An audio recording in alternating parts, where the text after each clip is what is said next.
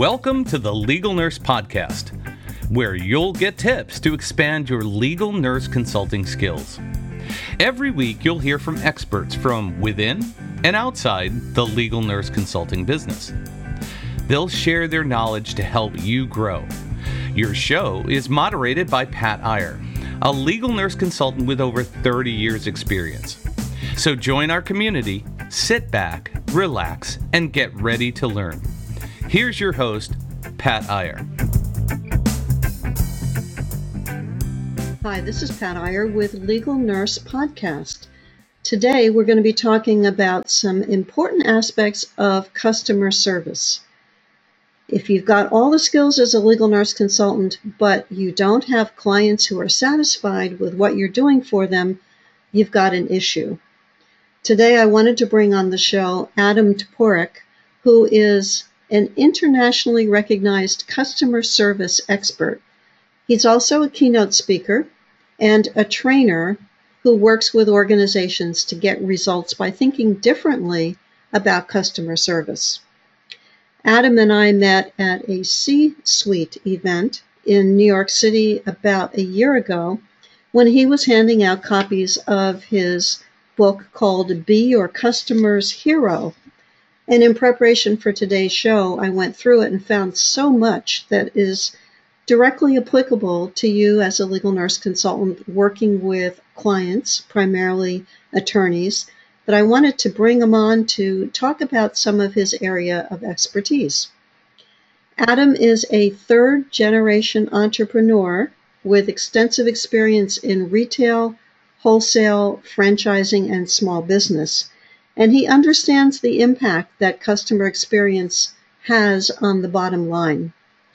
He is the author of Be Your Customer's Hero. He's also the founder of the popular Customers That Stick blog, and he is a co host of a podcast himself called Crack the Customer Code. He regularly shares his customer experiences and customer service insights with a global audience. Adam, thank you so much for taking time out of your day to talk to our audience. Oh, thank you, Pat. Pleasure to be here. I'm looking forward to it. Tell us, uh, we've discussed the title of your book as Be Your Customer's Hero. What does that mean to be your customer's hero? Absolutely. So, Be Your Customer's Hero one of the things about those types of lofty titles, you know, being amazing, incredible, five star, all these sort of adjectives we use around service, is I think we can get a little too carried away with them.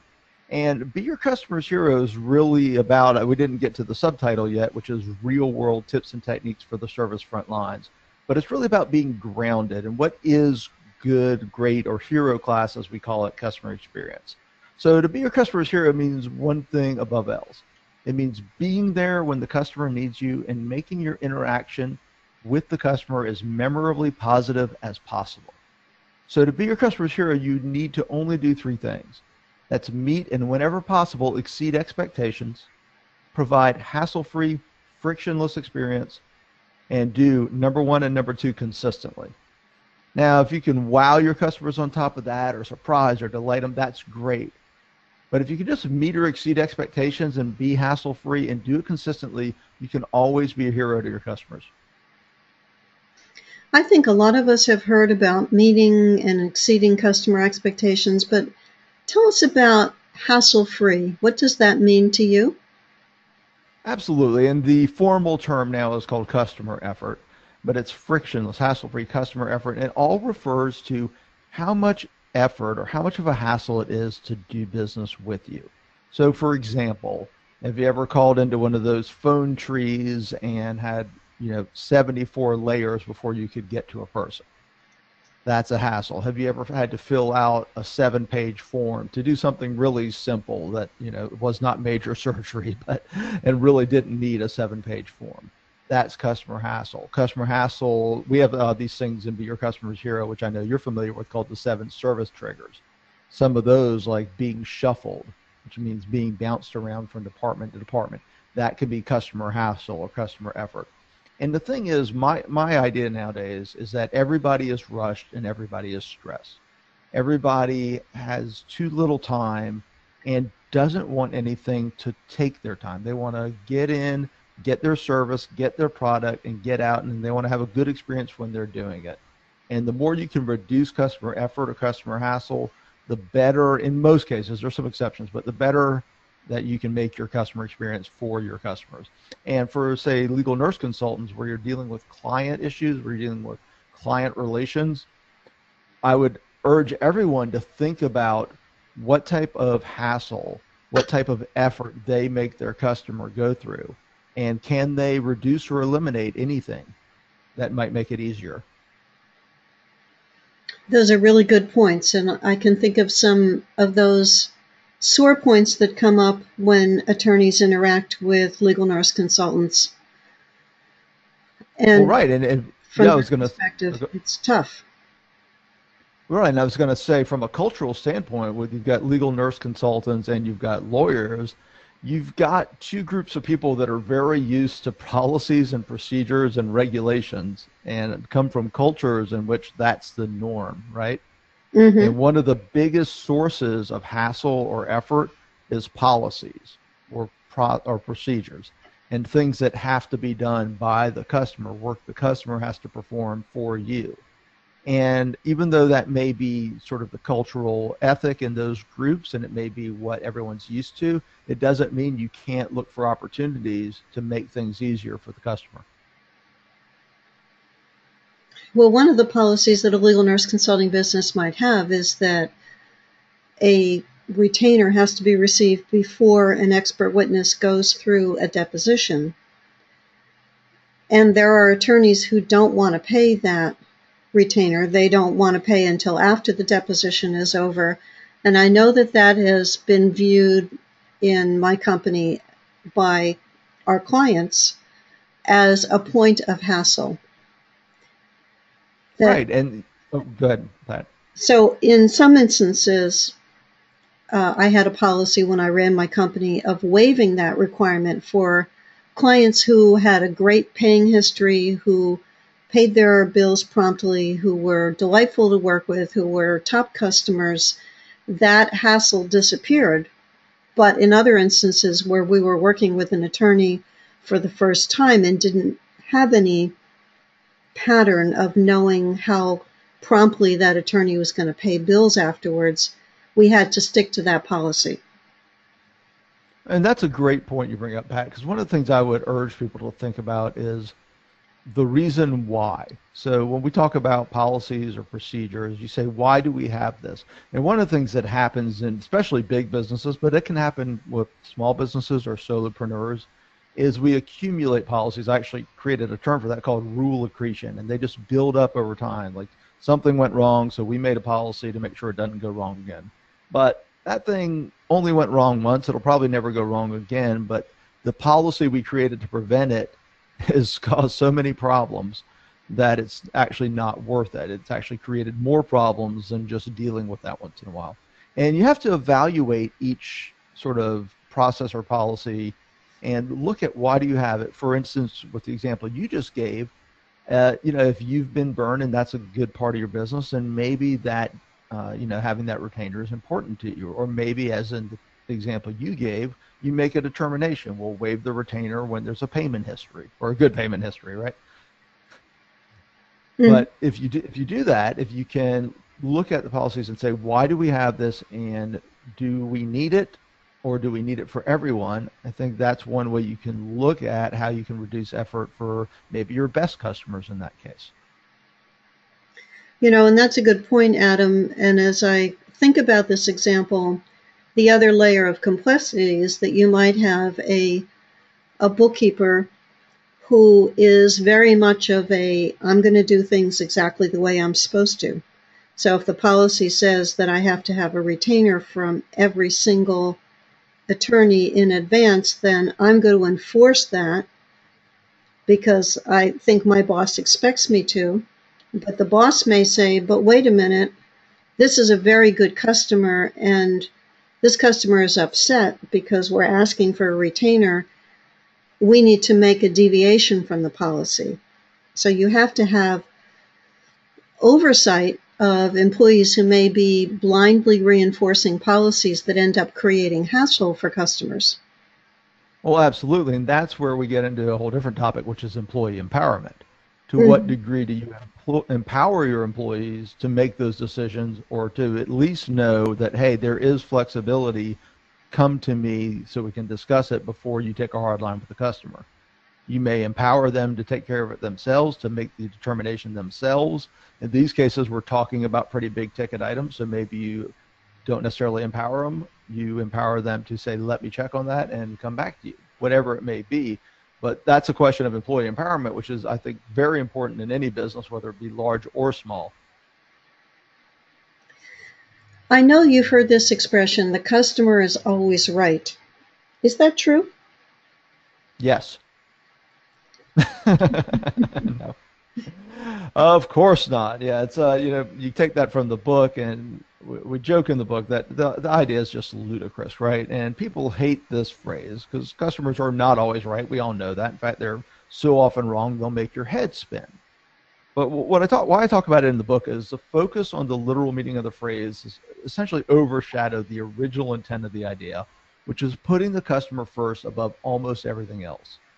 And you got to think the phrase was designed a long time ago to shift that mindset of customer service reps from taking advantage of customers to taking care of customers, from giving attitude to giving respect. Because it used to be, you know, before the idea of customer service even existed, that, you know, businesses were at war with customers and it was a zero sum game and it was transactional. And eventually somebody figured out that we don't always want to be that way. It's not the best way to be. And I think at the heart of the phrase is a deeper message. There's a, sort of a fundamental truth of customer service, which is that we are not on equal terms with the customer. And that's important to remember. The idea of customer service is that we're there to serve the customer. And one of the first steps in sort of having a great customer service mindset is embracing that idea that the customer relationship is not an equal one. We're there to serve the customer, it's not the other way around. And that doesn't mean the customer should be allowed to walk all over you or is exempted from decency, but it does mean the relationship's not equal. And I think when you look at the customer is always right, if you take the ethic behind the phrase and not the literal meaning of the phrase, it just sort of underpins that we're there to serve the customer and that the responsibility for that relationship is on us. It's an interesting point because it is um, it's a relationship that's marked by mutual dependency. You know, I have I can think of situations where attorneys were very angry about something that an expert witness did. But the attorney knew that because he had designated that expert witness as being the named individual as part of the case, that he was bound to that person for the three to five years that it would take for that case to resolve. The attorney would not be happy to recommend that person to colleagues, but would feel, in essence, trapped into that relationship. And my role when I was running the company was to talk to the expert witnesses about being responsive and um, addressing the client's needs, and, and that if the attorney had a bad experience with one person, it would affect his willingness to come back to the company for other assistance on other cases. Right, and that makes sense. And that's, you know, we see that outside of this industry, which is somebody has a bad experience, they tell others, right? And that's eh, part of that maintaining that relationship is not only keeping that customer, but keeping uh, the customers they know and their colleagues and their even their competition to some degree if those comp- you know competitors work together. And it's it's truly important and i think one of the things we've learned in the last few decades is how customer experience can be a differentiator. And not only a differentiator but a competitive advantage and it doesn't matter what the field is. There's very few fields where customer experience doesn't matter in this field, you know, legal nurse consultant, that is a human to human business. And whenever you have a human to human business, customer experience is incredibly important and can be a source of competitive advantage or disadvantage if you don't do it well. Mm-hmm. Before we continue with the podcast, I'll share with you a resource that will help you with your LNC skills. I put together five minute planners. These documents are templates that help you assess how effectively you're handling certain critical aspects of your business. They include the five minute client management plan, the five minute financial plan, the five minute online marketing plan, the five minute LNC business plan, the five minute sales plan, the five minute exhibiting plan, and the five minute marketing with storytelling plan. The planners help you identify your strengths and weaknesses as an LNC business owner and take action. You may purchase the package of seven five minute planners at this link http colon forward slash forward slash lnc dot tips five minute plan and that is using the number five http colon forward slash forward slash lnc dot tips forward slash five minute plan. Use the code LISTENED to get 25% off. Let's return to our show. Tell us about doing it well regarding communication and respectful communication. What does that mean? Well, absolutely. And one of the things that's very interesting about communication is how we can all fall into habits. We can all just get too comfortable when working with customers or working with clients and sometimes get a little too casual and forget that our language signals are you know basically our courtesy and our respect. And as you know i mentioned the seven service triggers early, earlier from be your customer's hero. And of those seven triggers the seventh trigger is being disrespected. And we did some research around the triggers and one of the things we found we asked them of the seven, which would be your biggest hot button? Which would be the one that would just make you completely upset with an organization? And 50% chose being disrespected. That means as many people chose that one trigger as all the other triggers combined. So when you talk about respect and showing respect and the communication that underlines that, essentially you're talking about the building blocks of courtesy. That's please, thank you, sir, ma'am and as well as any kind of similar word or phrase. And that's sort of the you know, how you get to respectful communication. And it's it's an obvious thing. I, I wrote about in the book how I, I wasn't really sure whether I even wanted to put it in Be Your Customer's Hero because it seemed so obvious. But what actually drove me to do it was being a customer, was continuing to engage with businesses as a customer and just seeing how often the simple courtesies were left out even by reps that were helpful or being nice. And since it's not really, courtesy doesn't seem to be a universal habit anymore, it can be really important. And particularly if somebody's rushed or stressed, it's really easy. And I'm not saying that every email has to be, you know, the King's English and uh, formal and things like that. But I am saying you want to consider these things when you're communicating with customer, uh, communicating with customer, and that it also has to do you know, I don't know how often legal nurse consultants are face to face with their customers, but when you're face to face, it has to do with things like showing attention and being aware and giving good body language and things like that that can also signal that you respect the person in front of you. And not looking at your cell phone when they're talking to you? Uh, yes, yes, yes, yes. That's uh, giving undivided attention, right? Mm-hmm. Well, you brought up a good point because legal nurse consultants spend more of their time over the phone with attorneys than they do in person if they are independent legal nurse consultants and not employees working in a law firm. Most independent legal nurse consultants are running their business out of their home. Some of them may have an office condo. And their first interaction with an attorney is typically when the attorney calls and wants to discuss the services of the LNC. So, can you give us some pointers about handling that process over the phone and how we can convey our differentiator or make ourselves stand out to the people who are contacting us?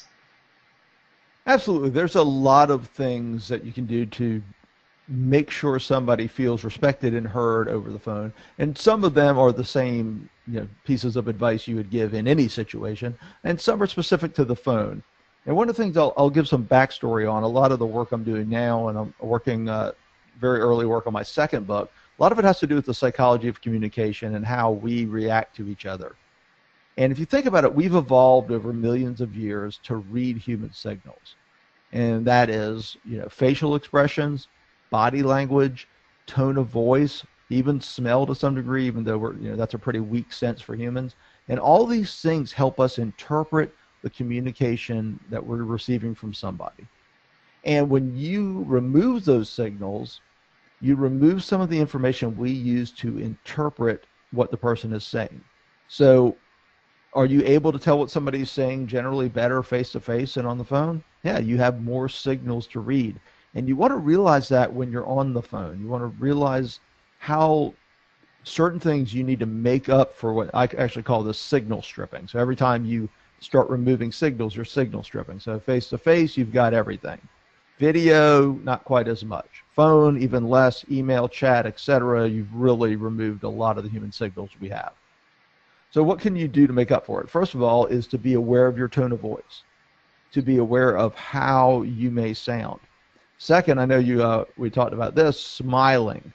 Smiling on the phone can actually be heard, and not only can it be heard, people can even tell what type of smile it is. We're, we're remarkably attuned to tone of voice. The other thing to remember is that people can't see you, so they don't know what you're doing. So active listening is incredibly important. That means saying things like, mm, yes, I understand, or just even like a little noise, mm, yes, oh, I get that. Asking a quick follow up question, could you tell me more? Something that demonstrates you're engaged. Uh, another aspect of this is, let's say, typing. So have you ever been on the phone? I'm sure, and you've you've heard the chime go off, and then you seem to uh, not have the person's attention anymore, or you hear a ding, and all of a sudden you hear typing, mm-hmm. and you know the you know the person's either on their phone or typing an email, right? Mm-hmm. We've all we've all had that, and how do you feel? How do you want your customers to feel? You don't want them to signal that. So one thing to do is if you are going to be typing or taking notes, you want to actually I always make sure to say hey, uh, you may hear some clicking in the background just to let you know I want to take notes because everything you're saying is really important. I want to make sure I get it down. So little things like that, little communication tips on how to make sure to the person knows they're being heard and that you're paying attention can be immensely important to making them feel respected and to making them understand that you're engaged with them and their needs. I know that when legal nurse consultants are asked about what they do, they have a tendency to blurt out explanations of their services. I do this, I do that, I do this, I do that. I know that you've used an example in your book that I think relates to what I wanted to ask you about. And the example is that somebody hands you a pen and says, Here's a pen. Sell me this pen. How do you respond right. to that question? oh my gosh, I love this. So we used to use this in retail. Um, I, I, had retail stores. I uh, owned a uh, retail shop for many years, and we would put this in job interviews. And it's of an age-old question that's been around since the dawn of uh, pens, at least I think. Mm-hmm. Uh, and it's amazing how many people do really poorly with it. And one of the reasons this: we want to explain things, we want to talk, we want to tell. And there's an old expression called "telling is not selling."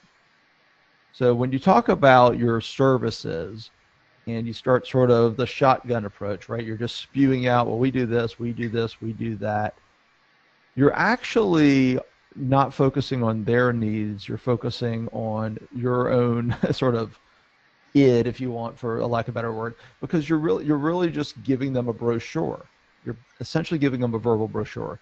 And questions, the key to the pen question is to ask questions. So somebody would come in, we used to do job interviews, somebody would come in, We'd do the sell them this pen, and I was actually really nice. I changed it to sell me this chair because I was dealing with frontline workers in retail. A lot of them didn't have business experience, and a pen doesn't have a lot to it. So I actually would give them uh, sell me this chair just to make it a little easier. Mm-hmm. Even with that, I could tell immediately if somebody could do it or not within a few minutes. I mean, within a few seconds, excuse me, because they either started asking me questions or not. And most people, what they do is a feature jump, right? Oh, well, this chair has padding and it's really sturdy and it's well made. And that may or may not be what's important to me. But if you start with questions, sir, what are you looking for in a chair or a pen? Right, whatever the example may be. Ma'am, is this feature really important to you or is price more important to you? And those are sort of on the nose questions. If you're working as a you know LNC and you're on a sales call, you're going to want to prepare a little better. But the goal is to find out which of the features and benefits that you you offer that the customer needs, and particularly to ask questions in a client services business to steer them towards what you're really good at, what your advantage is, what you offer that nobody else does or that you do better. You know, and for a legal nurse consultant, you you would want to drill down. You would want to not just sit there and say, "Oh, we can do this, we can do that, we can do this." Find out what they do. Find out what their goal is. Find out why they called you if it's a first-time customer. And I wouldn't stop if you have a repeat customer, unless it's just like, "Hey, we need the same thing we needed last time." I would always ask questions because people say they want the same thing and they may not, especially in something complicated like uh, legal nurse consulting. So I would always ask clarifying questions to find out what they need and to determine the scope and as an entryway to sell yourself and to sell what you do and how you can do it and how you can create a great customer experience for them. It's so important to understand the background of that attorney, the kinds of cases that attorney handles, what the attorney's frustrations are about medical issues, what types of questions the attorney encounters in handling medical cases. All of that gives you, as a legal nurse consultant, the pathway to follow in terms of then saying, Here, you've got this problem, I can solve it. Well, that's a great point, too, especially about the background. Uh, and, and the other thing I'll, I'll, I'll add on to that, Pat, is it helps you find out what their expectations are. I mean, we're going to talk about customer service, and uh, you and I had a little pre-chat. You know, we talked about not meeting expectations and about uh, times where attorneys may get upset or not be happy with the bill or things like that. And asking questions up front can help clarify those expectations and that scope I know that you have thought in terms of powerful words that you can use when you're communicating with a client. Tell us about those power words. Absolutely. And I think language is, to me, communication is the most important skill in customer service and customer experience.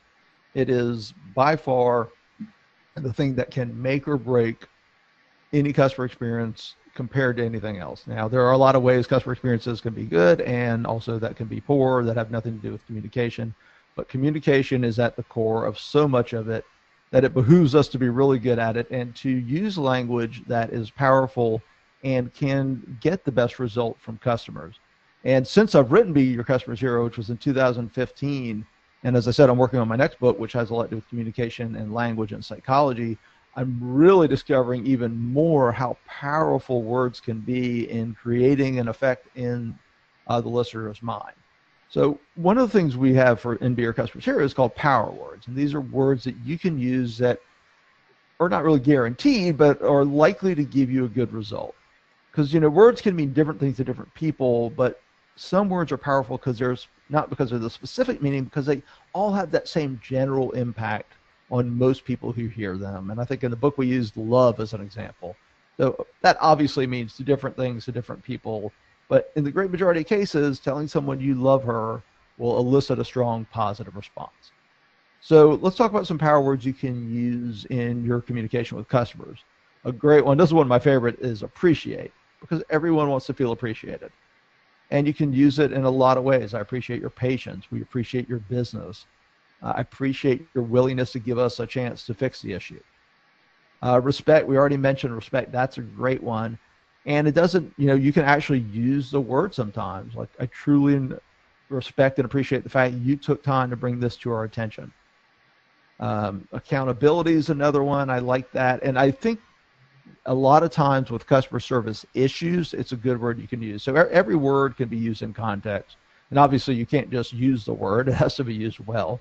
But in the case of some time in a situation where customers made a, uh, sorry, the company's made a mistake or you've made a mistake, there's been an issue, use the word accountable. They're already wondering whether you're going to be accountable, so why not say it? You know, we're going to be accountable for that mistake, and I'm going to do everything I can to make it right for you. And I'd say one of my, uh, I'll give you two more. One of my favorites is understand. Because understanding is at the root of empathy, and empathy is crucial to what we call the emotional customer experience. So we haven't really touched on that in this uh, podcast, but the emotional customer experience is how people are feeling throughout their customer experience. What it, what are their emotional reactions to interacting with you or your organization? And understand is a great way to get into to touch on that empathy, to show empathy, to touch on feelings. I understand why you're upset. I understand how you feel, or I understand how you could have uh, that how that might have been misinterpreted.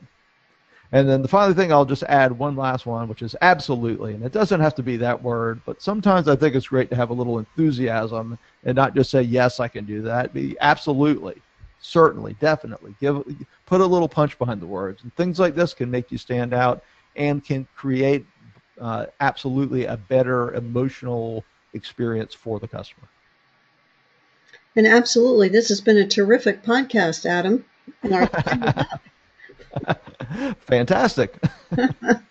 I've definitely enjoyed it. Very nice. Tell our listeners how they can find out more about you and get your book. Absolutely. So you can find me at customersthatstick.com. That is customers, plural, thatstick.com. That is uh, the best way to find me. Uh, I'm all over social. I have a pretty rare name, so Adam Toporek, T O P O R E K. You can find me that way just by Googling. And uh, Be Your Customer's Hero. It is available on Amazon, and it is a really easy read. It is 82 chapters, so I made it very uh, nugget-based and short chapters, so you can read some, and you can always refer back. So uh, you can find out more about it either on Amazon or BeYourCustomer'sHero.com. And uh, feel free to reach out anytime. And Pat, thank you so much. This has been a fantastic conversation. Thank you, Adam, so much. I appreciate you being on the show. Thank you. Thanks for being a part of this program. Check out our online training and books at legalnursebusiness.com. Expand your LNC skills with our resources. Also, explore coaching with me at lncacademy.com to get more clients, make more money, and avoid expensive mistakes. And finally, join our continuing education program and get monthly trainings at lncceu.com. You'll get two online trainings each month designed to deepen your knowledge and skills. And look forward to having you tune into our programs again next week. Use the code LISTENED to get a 25% discount on this product. You'll put that code LISTENED in the coupon code box during checkout.